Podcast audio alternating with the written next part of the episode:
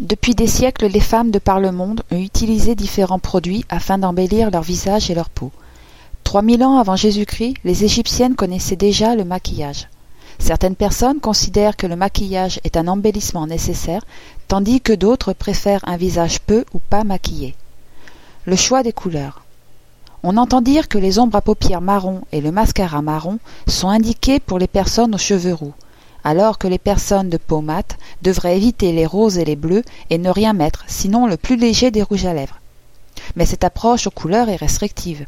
C'est seulement en faisant des essais avec les différentes palettes de couleurs et en brisant quelques-unes de ces règles que vous pourrez trouver le maquillage qui s'adapte parfaitement à vous. Cependant, le choix du fond de teint est limité, car il doit être assorti au ton naturel de votre peau. Le teint. À lui tout seul, le fond de teint peut éclipser tous les produits de maquillage. Quand le teint est unifié, le visage paraît aussitôt plus jeune et lumineux. L'idéal serait d'en utiliser deux. L'un de la même couleur que la peau pour unifier et un autre plus clair pour camoufler les imperfections. Le fond de teint clair peut aussi servir d'anticerne. Vous pouvez également en appliquer sur l'arête du nez et sur la pointe du menton afin de créer des zones de lumière sur le visage. Tapotez-le du bout des doigts pour le fondre à la peau. Il existe des fonds de teint mat et liquides. Le premier donne un résultat doux et opaque qui évite à la peau une apparence luisante et grasse. Le deuxième donne un résultat plus léger par rapport au mat et tend à être plus facilement utilisable sur des peaux sèches. Passez ensuite de la poudre pour fixer votre fond de teint. Les joues.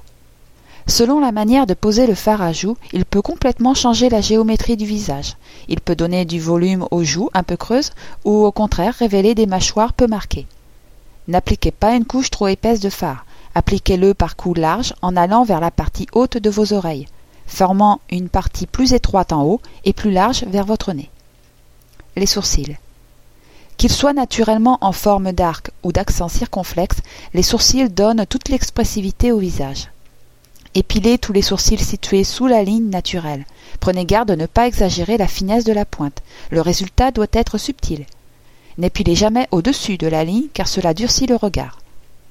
Pour obtenir un résultat très naturel, remplissez les zones clairsemées à l'aide d'un crayon à sourcils. Faites de petits traits dans le même sens que les poils.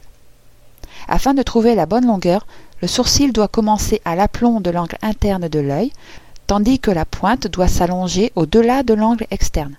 Brossez vos sourcils en hauteur pour ouvrir encore plus le regard. Les yeux. Le maquillage des yeux détermine souvent le style d'une femme. Avec un large pinceau pour ombre à paupières, appliquez une base neutre sur toute la surface de l'œil, des cils aux sourcils. Avec un pinceau de taille moyenne, appliquez votre couleur principale de fard à paupières de la base des cils à la pliure de l'œil, en partant de l'angle interne, sans surcharger toutefois ce dernier. Utilisez un pinceau plus petit et plus pointu pour appliquer une ombre plus foncée que votre couleur principale le long de la pliure de l'œil en partant de l'angle interne. Fondez cette couleur en estompant un peu en utilisant un pinceau plus large.